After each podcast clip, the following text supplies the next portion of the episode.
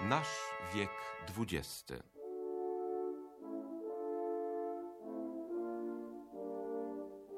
Postacie, Celui qui fit triompher la France républicaine de l'Allemagne de Guillaume II.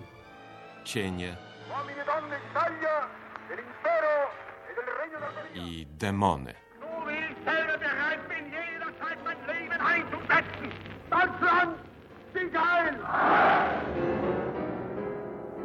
W nocy z 16 na 17 lipca 1918 roku obudzono ich i sprowadzono do piwnicy domu kupca Ipatiewa w Jekaterynburgu, gdzie byli przetrzymywani od 30 kwietnia pod pretekstem bezzwłocznej ewakuacji. Czas oczekiwania się dłużył, więc car poprosił o krzesło dla chorego syna. Przyniesiono dwa. Na jednym siadł Mikołaj z Aleksym na kolanie, na drugim caryca. Cztery córki, lekarz i służba stanęli obok. Tuż po północy wszedł do piwnicy komisarz Jurkowski z sześcioma czekistami. Zbliżył się do cara i jednocześnie ze słowami Mam rozkaz was rozstrzelać, nacisnął spust. Gdy Mikołaj osunął się z krzesła, wymierzył w syna. Strzelać zaczęli inni czekiści. Rannych dobijano później bagnetami. Tej samej nocy 11 ciał odartych z kosztowności wywieziono do starego szybu za miastem. Na jej ślad natrafiono dopiero po 70 latach. Tak dopełnił się los ostatniego cara Rosji, którego chcemy dziś przypomnieć.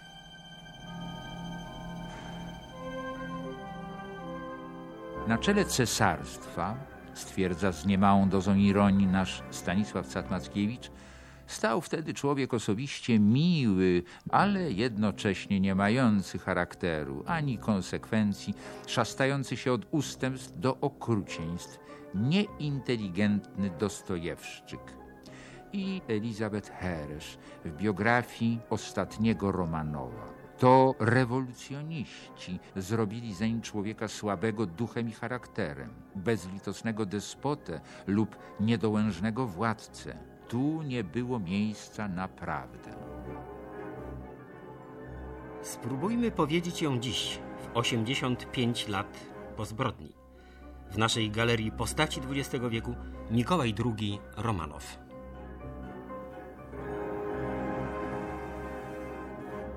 Pozornie wydawałoby się, że ostatni car Rosji należy bez reszty do minionego stulecia, do wieku XIX.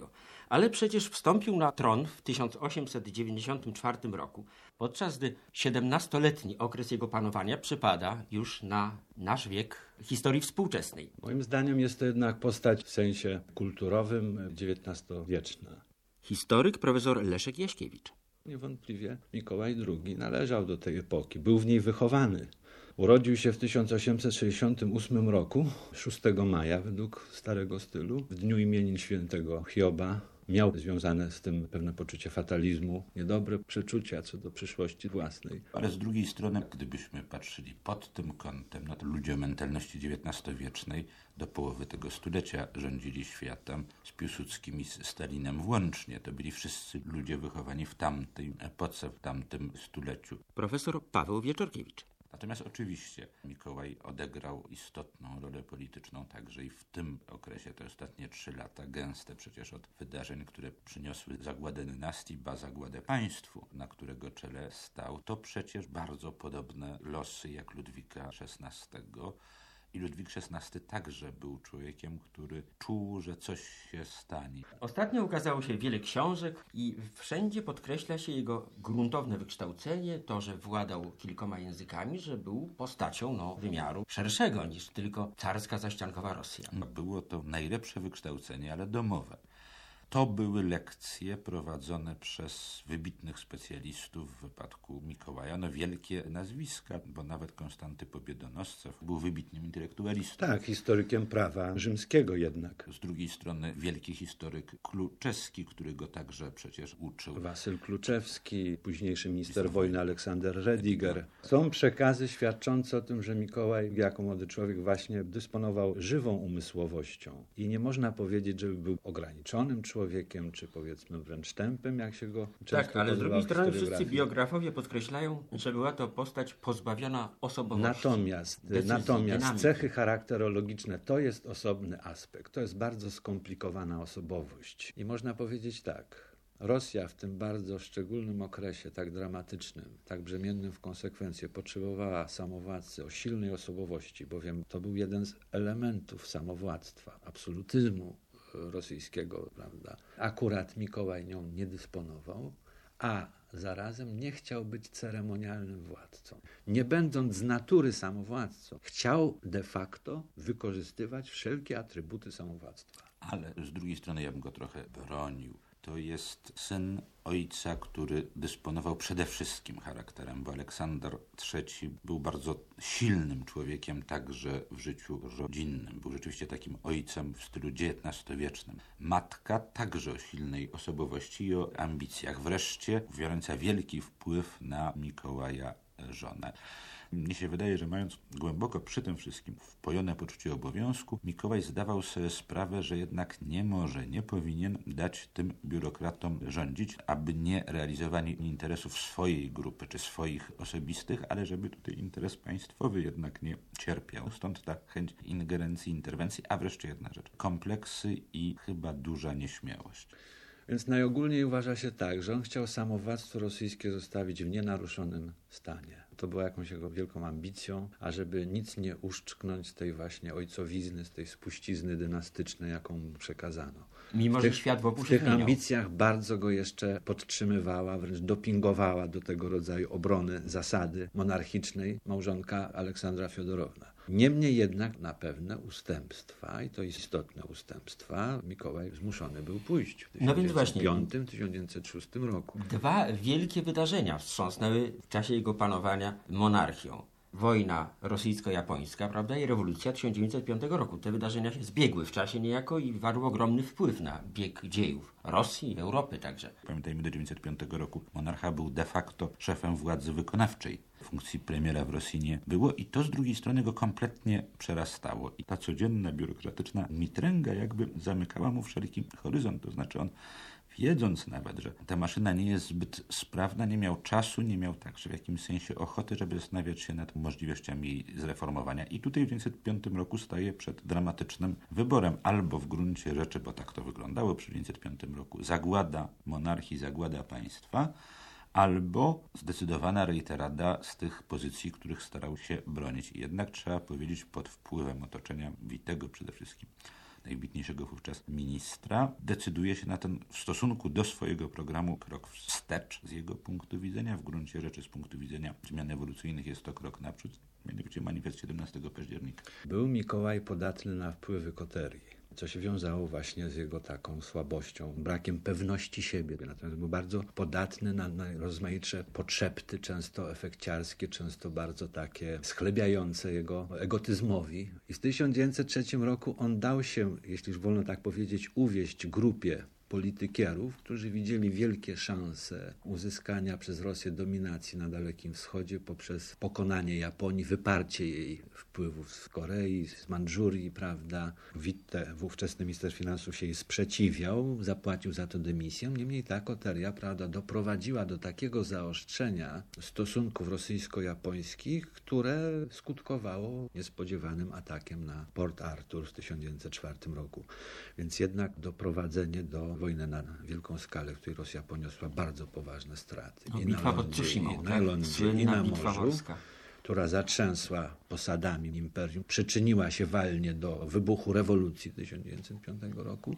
I tutaj niestety Mikołaj i jego otoczenie, które wówczas na niego miało wpływ, nie wykazało wyobraźni. Ale przepraszam, ale, ja będę tutaj adwokatus diaboli. To jednak trochę nie do końca wina samego monarchy. Przecież właściwie wszyscy wyżsi urzędnicy imperium, wszyscy generałowie, admirałowie, ale także politycy, byli absolutnie przekonani, że tej wojny Rosja nie może przegrać. I rzeczywiście w jakimś sensie no, złożyło się wszystko to, co najgorsze na to, że ta wojna skończyła się tak, jak się skończyła. Bo weźmy pod uwagę inny scenariusz. Rosja wojnę wygrywa. W związku z tym nastroje są raczej patriotyczne, prodynastyczne. Żadnej rewolucji nie ma. System się umacnia. Coś w tym było, tylko się okazało niestety, że wszyscy ci dostojnicy rosyjscy po prostu kompletnie nie mieli rozeznania, jeśli idzie o siły samej Rosji. Okazały się one znacznie mniejsze niż to się wydawało na pierwszy rzut oka. No i nie doceniali przeciwnika. Podobnie zresztą początkowo było, wydaje mi się, z tymi nieskoordynowanymi wystąpieniami rewolucyjnymi to niebezpieczeństwo też zostało niedocenione na początku, a potem ta fala rozlała się tak, że rzeczywiście podmyła już gmach państwowy, przecież monarchia się zatrzęsła. Carskie sioło było światem samym w sobie. Zaczarowaną, baśniową krainą, do której prawo wstępu miało tylko niewielkie grono ludzi. Z okien pałacu aleksandrowskiego, o ponad stu pokojach, car i jego żona spoglądali na tarasy, pawilony, posągi, ogrody i paradne pojazdy zaprzężone we wspaniałe konie.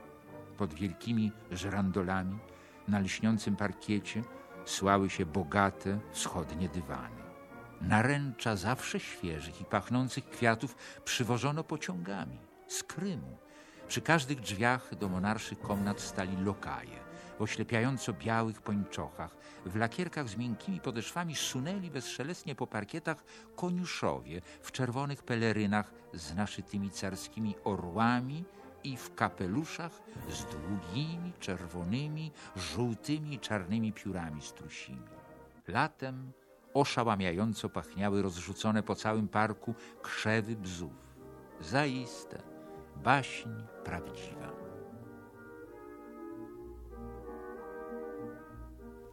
Wróćmy jednak do wydarzeń zakłócających tę idyllę. Tak, w 1905 roku, w październiku, Mikołaj II się zdecydował podpisać ten słynny manifest o wolnościach, nietykalności osobistej, o prawie do zgromadzeń, stowarzyszeń, o rozszerzeniu prawa wyborczego do instytucji przedstawicielskiej, jaką miała być właśnie Duma Państwowa, z nadaniem jej pewnych już kompetencji, przynajmniej częściowych, ustawodawczych. I to jest bardzo ważny moment w dziejach Rosji. Niektórzy historycy uważają wręcz, że zaczął się taki etap konstytucyjny czy parakonstytucyjny etap dziejów Rosji właśnie z ukazaniem się tego manifestu, a inni z kolei odmawiają mu jakichś istotnych cech konstytutywnych, jeśli chodzi o ustrój, uważając, że był to jeden z takich wybiegów taktycznych elity rządzącej, że w gruncie rzeczy chodziło o to, żeby rozładować napięcie rewolucyjne i wrócić do sytuacji status quo ante. Manifest jednak konsekwencje miał bardzo istotne, bo jednak zaczęła funkcjonować instytucja przedstawicielska, pluralizm polityczny w postaci legalnych partii. Ta duma miała poczucie parlamentarne, tam były rzeczywiście autentyczne, ostre dyskusje i włącznie z atakami na rząd. Monarcha miał tutaj ogromne prawa, uprawnienia, znacznie przewyższające prerogatywy dumy. Niemniej moim zdaniem niewiele mniejsze były jej prerogatywy niż dzisiejszej dumy państwowej wobec prezydenta Rosji. Ale więcej, przecież to jednak była naturalna ewolucja od systemu absolutnego czy autorytarnego do systemu demokratycznego. A manifest październikowy przyniósł jeszcze jedną rzecz, po prostu swobodę wypowiedzi. Od tego czasu rozpoczyna się ogromna dyskusja w Rosji na temat kondycji społeczeństwa, kondycji politycznej, społecznej. Gdyby nie wybuch I wojny, przystąpienie Rosji do I wojny, wszelkimi skutkami tej ciężkiej, niebywale niewyobrażalnej wojny, to śmiem twierdzić, oczywiście tutaj się bawimy już troszeczkę w probabilizm historyczny, że rewolucja rosyjska nie zaistniałaby, że z mniejszymi czy większymi wstrząsami monarchia ewoluowałaby w kierunku konstytucyjno-parlamentarnym. Zważywszy, że w 1913 roku, dokładnie w trzechsetlecie panowania dynastii Romanowów w Rosji, wskaźniki gospodarcze Rosji były nad wyraz obiecujące. I być może by się to sprawdziło, gdyby zdarzył się władca wybitniejszy, z większą dozą przenikliwości, który zdołałby uniknąć konfliktu i zdołał doprowadzić do reorientacji sojuszy. To myślę, że przebieg wydarzeń historycznych byłby inny. Ale tu przechodzimy do polityki zagranicznej Mikołaja II. Czy jego związanie się z Francją, z Anglią miało tak negatywny wpływ na dalszy rozwój? No bo w konsekwencji tego Rosja przystąpiła do wojny przecież, no, prawda? To tutaj pamiętajmy jeszcze o dwóch perspektywach. Z perspektywy polskiej to oczywiście stało się najlepiej, jak się mogło stać, bo bez wojny rosyjsko-niemiecko-austriackiej nie mielibyśmy niepodległej Polski. Natomiast próbujemy teraz patrzeć z perspektywy rosyjskiej. Sojusznik francuski płacił ogromne pieniądze na rosyjskie zbrojenia, na rozwój infrastruktury kolei przede wszystkim. Za te pieniądze żądał jednej rzeczy, właśnie sojuszniczej lojalności, którą Rosja w 1914 roku niezupełnie chętnie wykazała. Mówię niechętnie, bo przecież do tej wojny dążyli Niemcy. Rosja jej nie chciała. W jakim sensie została w tą wojnę wmanewrowana? Po 900 mniej więcej 2015 roku okazało się, że w gruncie rzeczy Rosja prowadzi wojnę dla dość abstrakcyjnego celu politycznego, chociaż stanowiącego stałe dążenie polityki rosyjskiej, cieśni śródziemnomorskich, to znaczy opanowania Bosforu i Dardaneli i właściwie nic ponadto. Wiele było elementów wskazujących to, że najsensowniej, najwłaściwiej, żeby powstrzymać te narastające niechętne wojnie i systemowi nastroje, byłoby zawrzeć rozsądny pokój z Niemcami. Były do tego przesłanki. Tak, i tu przechodzimy do całej serii błędów, zaniechań, jak jakich współwinowajcą był właśnie Mikołaj II w okresie tych trzech lat brzemiennych w konsekwencje. Był zarazem od 1915 roku od lata naczelnym wodzem. Nie wiadomo po co między nami mówiąc. A przecież kończył szkolenie wojskowe, jeśli tak wolno powiedzieć, w stopniu pułkownika i ostrzegano go, że naraża tym samym prestiż monarchii na szwank.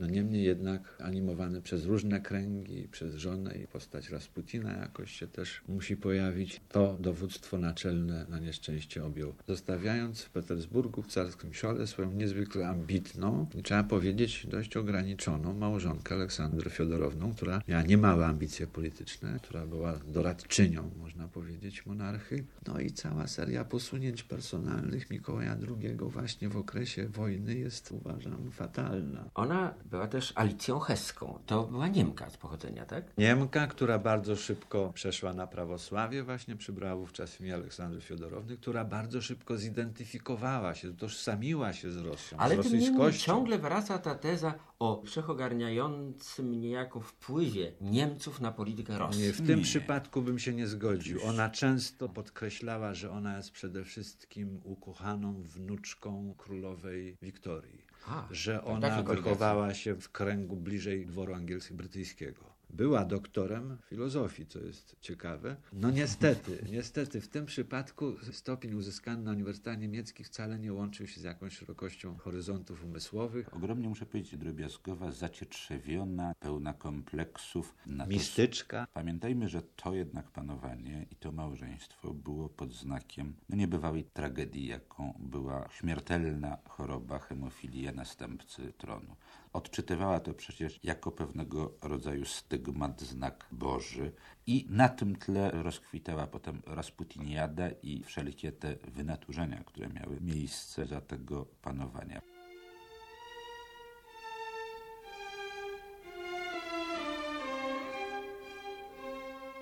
Wysoki, mniej więcej 40-letni mężczyzna o wyglądzie chłopa przekracza progi salonu hrabiny Ignatiew. Postawa i szerokie bary świadczą o niezwykłej sile. Chłopską koszulę z grubego plutna przytrzymuje zwyczajny pas skórzany. Szerokie spodnie tkwią w ciężkich butach o wysokich cholewach. Gdy stanął przed nimi i kłaniał się na wszystkie strony, jego chłopska, brzydka twarz wzbudziła zrazu wśród gości lekkie rozczarowanie. Włosy nieczesane, brunatnego koloru, długimi kosmykami spadały aż na kark. Na twarzy odcinał się szeroki nos, okryty śladami po ospie, a cienkie, blade wargi kryły się pod niedbale utrzymanym wąsem. Tylko oczy były niezwykłe, ruchliwe, małe, jasno-niebieskie, patrzyły spoza krzaczastych, zrośniętych ze sobą brwi, jak gdyby ciągle czegoś szukając. I miały w sobie coś, co niepokoiło i wprawiało w zamieszanie. Tak opisywali go biografowie, świadkowie, wrogowie i wielbiciele. Człowiek złej, lecz za to jakiej sławy. Grigori Rasputin. Szarlatan i aferzysta, czy mąż Boży, demon czy uzdrowiciel, hipnotyzer, Chyba najprościej powiedzieć o nim rosyjski muzyk, który stał się faworytem ostatniej pary na tronie rosyjskim Mikołaja II i Aleksandry Fiodorowny, czy też po polsku Teodorówny. I chyba przede wszystkim jej bo mąż miał do tego pewien dystans. Oczywiście zgadzam się z panem Aleksandrem, że Mikołaj miał do Rasputina dystans. I znowu w kategoriach psychologicznych spróbujmy objaśnić to przedziwne zjawisko prawie niepiśmiennego syberyjskiego chłopa, który rządzi największym imperium świata niemal.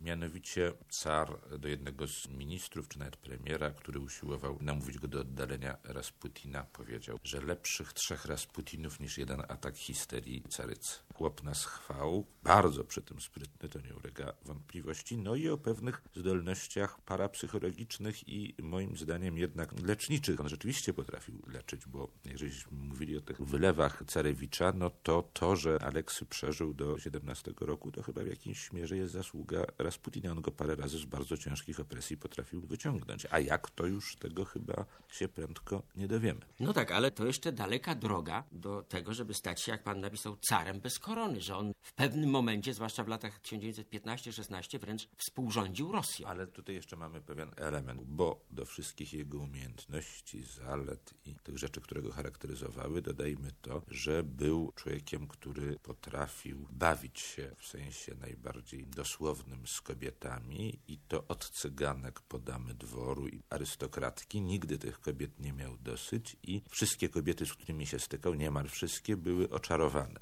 W związku z tym ogromna partia, rosnąca partia zwolenniczek Rasputina, ślepo mu, często fanatycznie mu oddanych, to była ogromna siła, która oddziaływała w jego sprawie, wzmacniała jego pozycję. To pierwsze i drugie w oku niego, kiedy jego pozycja zaczęła rosnąć, zaczęli się skupiać różnego rodzaju aferzyści finansowi, aferzyści polityczni, którzy poprzez jego wpływ na carową siłowali robić własne kariery.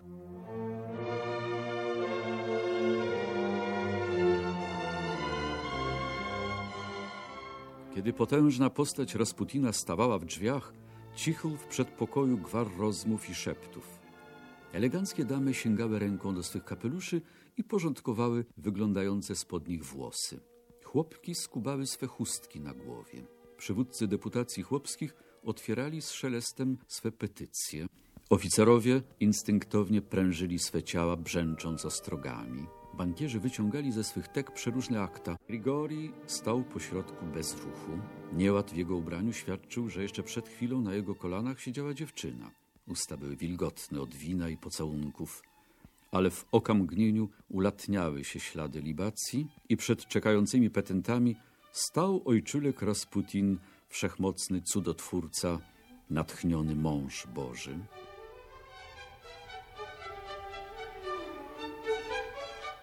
Przejdźmy do ostatnich dni caratu, do tych historycznych momentów też, które mają swoją czarną legendę. Jest taki jeden z telegramów jednego z głównodowodzących frontami generała Werta, że wojska mogą wytrzymać na pierwszej linii stawiając czoło wrogowi, natomiast nie są one w stanie przystąpić do tłumienia zamieszek rozruchów na tyłach.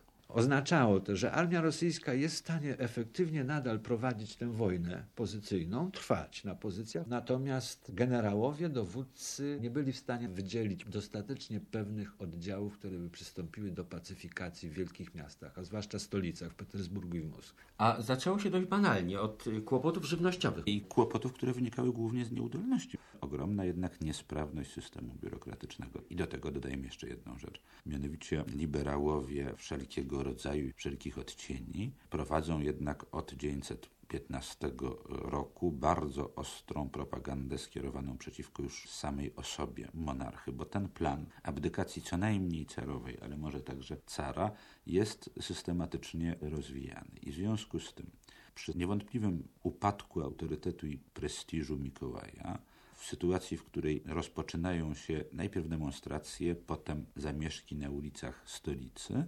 wojsko ogłasza albo neutralność, albo przechodzi na stronę demonstrantów. I Rosja, tutaj trzeba powiedzieć, Rosja carska, carat rozpada się. I zachodzi sytuacja bardzo szczególna. Rosja prowadzi wojnę, car nie ma wyraźnego wsparcia ze strony generałów i dochodzi do tej dramatycznej rozmowy z delegatami Tymczasowego Komitetu Dumy Państwowej w Pskowie w obecności dowódcy Frontu Północnego generała Ruskiego, gdy on zmuszony jest złożyć podpis pod deklaracją o abdykacji.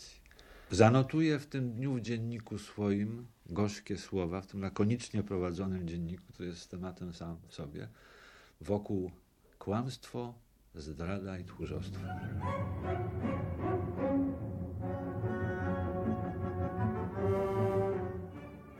O dziewiątej wieczorem przybyli do Pskowa pełnomocnicy tymczasowego Komitetu Dumy Państwowej Guczkow i Szulgin. Poprowadzono ich przez tory do jasno oświetlonego carskiego pociągu. Mikołaj, ubrany w prostą, szarą rubaszkę, powitał ich uściskiem dłoni i poprosił, by usiedli. Sam oparł się plecami o zieloną, pokrytą jedwabiem ścianę salonki i słuchał wyjaśnień Guczkowa o konieczności abdykacji. W pewnej chwili przerwał mu. Ta długa przemowa nie jest konieczna, powiedział spokojnie. Już postanowiłem zrzec się tronu. I opuścił salon. W jakiś czas potem zjawił się ponownie i w milczeniu przekazał dokument. Podczas tych decydujących dni w życiu Rosji uznaliśmy za nasz obowiązek ułatwić narodowi połączenie wszystkich sił dla szybszego osiągnięcia zwycięstwa i w porozumieniu z dumą państwową uznaliśmy za pożądane zrzec się tronu państwa rosyjskiego, a także zrezygnować z najwyższej władzy. Potem, pozornie spokojny, car długo i w samotności przechadzał się po peronie. Zaś jego nadworny kronikarz generał Dubieński stał w oknie wagonu i płakał. Choć nie omieszkał później napisać, iż Mikołaj zrzekł się władzy tak, jak gdyby zdawał dowództwo szwadronu.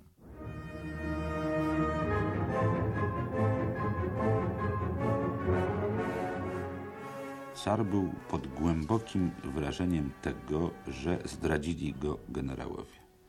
Że generałowie nie tylko nie chcą walczyć w jego imieniu na froncie wewnętrznym, nie chcą tłumić tych zamieszek w Piotrogrodzie, ale że będą najbardziej zadowoleni, jeśli on odejdzie. I w tym momencie trzeba powiedzieć, powyżej swojej osoby stawia interes Tak, państwa. co należy mu policzyć za plus. Daje się internować w carskim siole najpierw przez rząd tymczasowy.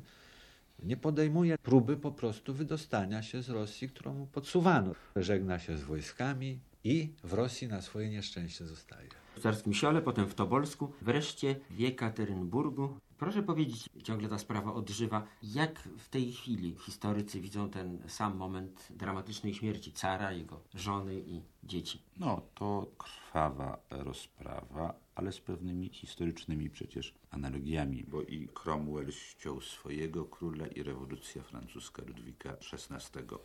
W warunkach tego rodzaju dalekich zmian systemowych, ustrojowych osoba byłego monarchy, nawet po abdykacji, stanowi niewątpliwie zagrożenie, bo jest sztandarem dla sił, które miałyby ochotę restytucji status quo. Ale sposób, w jaki dokonano tego, pamiętajmy jednak we Francji był proces, działo się to publicznie, podobnie w Anglii. Natomiast tutaj chyłkiem, ukradkiem, w sposób bestialski, krwawy i w gruncie rzeczy powiedziałbym bez silnej potrzeby. To nie było tak, że Mikołaj mógł wpaść w ręce kontrrewolucji, w związku z tym trzeba było wykonać na nim wyrok. Zrobiono to, wydaje się, na zasadzie wyrównywania pewnych rachunków, rachunków, które mieli z nim różnej maści rewolucjoniści. Potrafił on firmować politykę represyjną w 1905 roku później i miało to charakter samosądu. No, rzeczą okrutną, straszną był sposób, w jaki potraktowano nie tylko Mikołaja, ale jego córki, całą rodzinę. Przecież właściwie każdy, kto wpadł w ręce bolszewików, był mordowany, mordowany ukradkiem w sposób bestialski. I dzięki temu, przypomnijmy, Mikołaj II został męczennikiem cerkwi prawosławnej. Wydaje się, że tymi ostatnimi miesiącami śmiercią zasłużył na tą godność, bo to rzeczywiście była Golgota cara.